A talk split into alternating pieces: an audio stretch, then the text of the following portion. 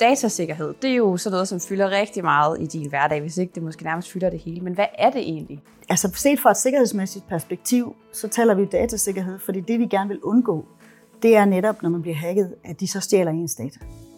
Så det handler jo om for virksomhederne at undgå det, fordi det her med, at øh, når man bliver hacket, det meste de truer med, det er jo, de siger, at hvis ikke du betaler de her penge, så lægger vi dine data. Og det er jo alt følsomme data. Det er medarbejderdata. Det kan være øh, personfølsomme data på kunder.